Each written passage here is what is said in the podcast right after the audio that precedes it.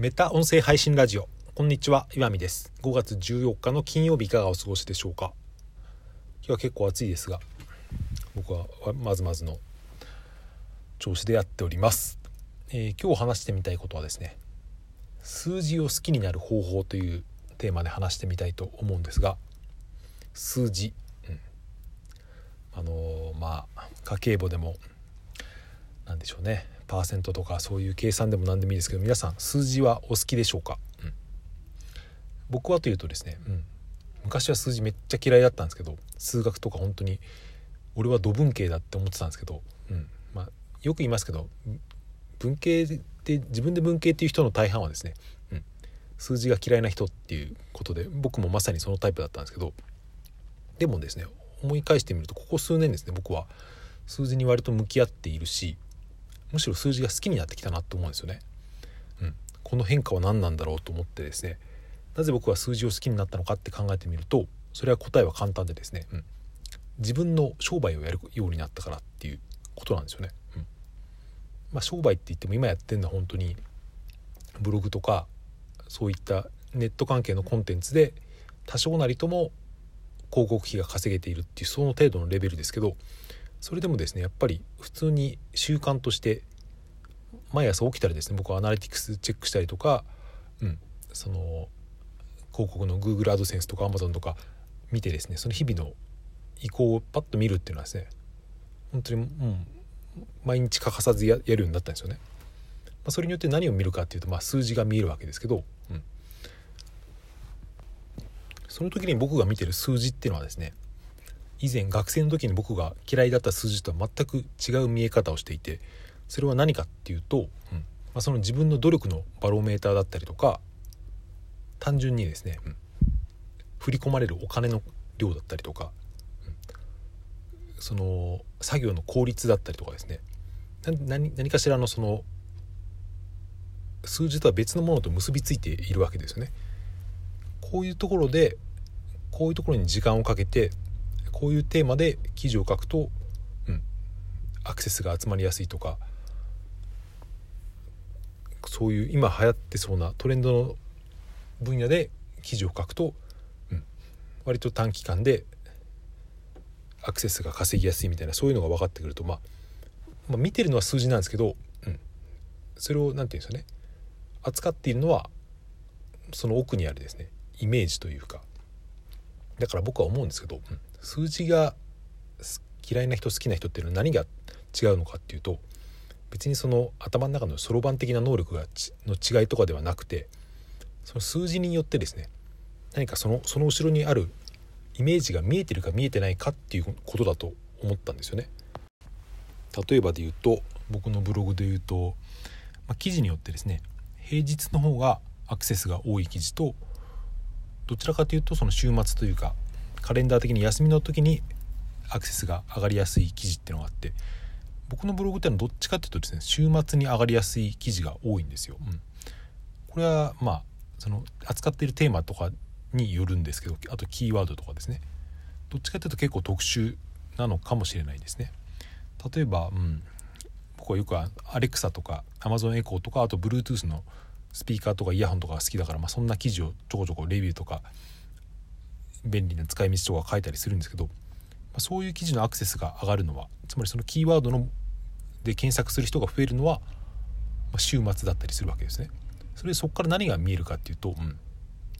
割とそのスマートスピーカーとか Bluetooth のイヤホンとかスピーカーでですねのことを調べようって思う人はですね割と休みの日の、空いてる時間にやってるっていうことが見えてきたりとかですねつまりその平日の通勤の時とかにはまた別のことをやってるっていうそういう絵が見えてくるわけですよね。まあ、多分満員電車に乗ってるのか電車なのか車通勤なのか分かりませんけどそういう人たちはですね、うん、その時にネットを使って、まあ、今ほぼスマホですけどスマホを使って何を検索してるかっていうとまあ多くの人は平日の場合はやっぱりニュースだとかそういうビジネス関係とか自分の利益に直接関係するような情報を平日は割と求めていて、うん、それで休みの日とか週末になるとどっちかというとその趣味の領域に、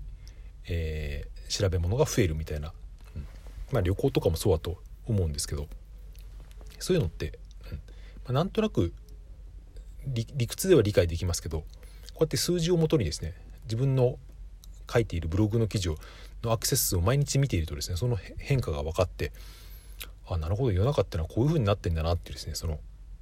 なんで大勢が見えてくるみたいなことがあるんですよね、うん、このイメージってすごく面白いっていうかすごく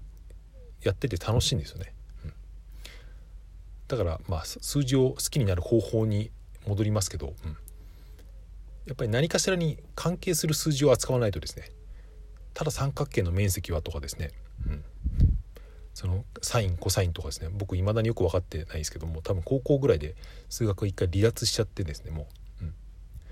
どうやって卒業したのかよく覚えてないですけど。まあそういうそういう人間だったわけですけど。でも今になってですねそういう自分のブログだとかあとまあ今資産運用とかですね仮想通貨なんかもちらっとやってますけどそういうので数字を集めるとですねその数字っていうのはそのまんま自分の何て言うか損益に関わってくるというか自分の利害関係があるわけですよね。そうすると必死に向き合ってですねそうやってじっと数字を見ているとその向こうになんかイメージが見えてきたりとか、うん、その自分の行動って数字がどう変わるのかっていうのが分かってくるとですねなんかもう本当に全く違うものに見えてくるっていうですねちょっと話全然変わりますけどだから理系と文系っていうですねそのこういう考え方って日本にしかないらしいんですけどちょっとおかしいなって思うんですよね。それはなぜかというと、数字っていうのはですね別にその理系とかじゃなくてですね、僕は数字のを突き詰める楽しさの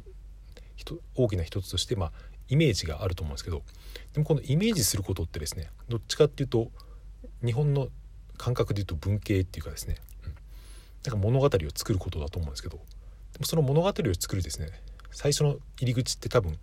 数字なんですよね。数字によって見えてくる物語ってたくさんあるんで。昔 TBS ラジオを聞いてたらですね何かのインタビューじゃないやゲストのコーナーに数学者の方が出ててですね確か本をですね「数学する身体」っていう本を僕それ面白そうだから買ったんですけど、まあ、数学者の方が出ててですねその方が言ってたのが記憶に残ってるのが今学校でやってる数学ってですね内容って本当にもう200年ぐらい変わってないらしいんですよね。あの足し算引き算とかああいう面積とかサインコサインとか微分積分とかって。本当に200年ぐらい前にの学生が習っていたことと同じで要するに国語とかでいうと古典みたいなことなわけですね。古典をずっと何のですね変哲もない、うん、授業として求めようとかなんかやってるわけですけど、まあ、それじゃつまんないよなっていう話をその人は言っていて、うん、でも数学の本当の面白さっていうのは何て言うかその文章になってですね何かを求めるっていう、まあ、文章というか、まあ、イメージというか物語として何かを求めるところに面白さがあるっていうことを言ってですね、うん、あ僕はこの考え方をですね、うん、10代の時に知りたかったなってその時に思ったことがあるんですけど、まあ、別に今となっても全然遅くはないですよね。僕はこうやって自分の授業とかそういう活動をするようになってうん、初めて数字の重さが面白さが分かるようになったわけですけど、うん、まあそうですね。数字は楽しいなと今は思っているという話でした。はいそんな感じで今日は終わりにしたいと思います、えー、週末天気はどうなんでしょうね。雨になるみたいですけどこの辺は。はい皆さんもお元気でお過ごしください。ありがとうございました。また来週。さようなら。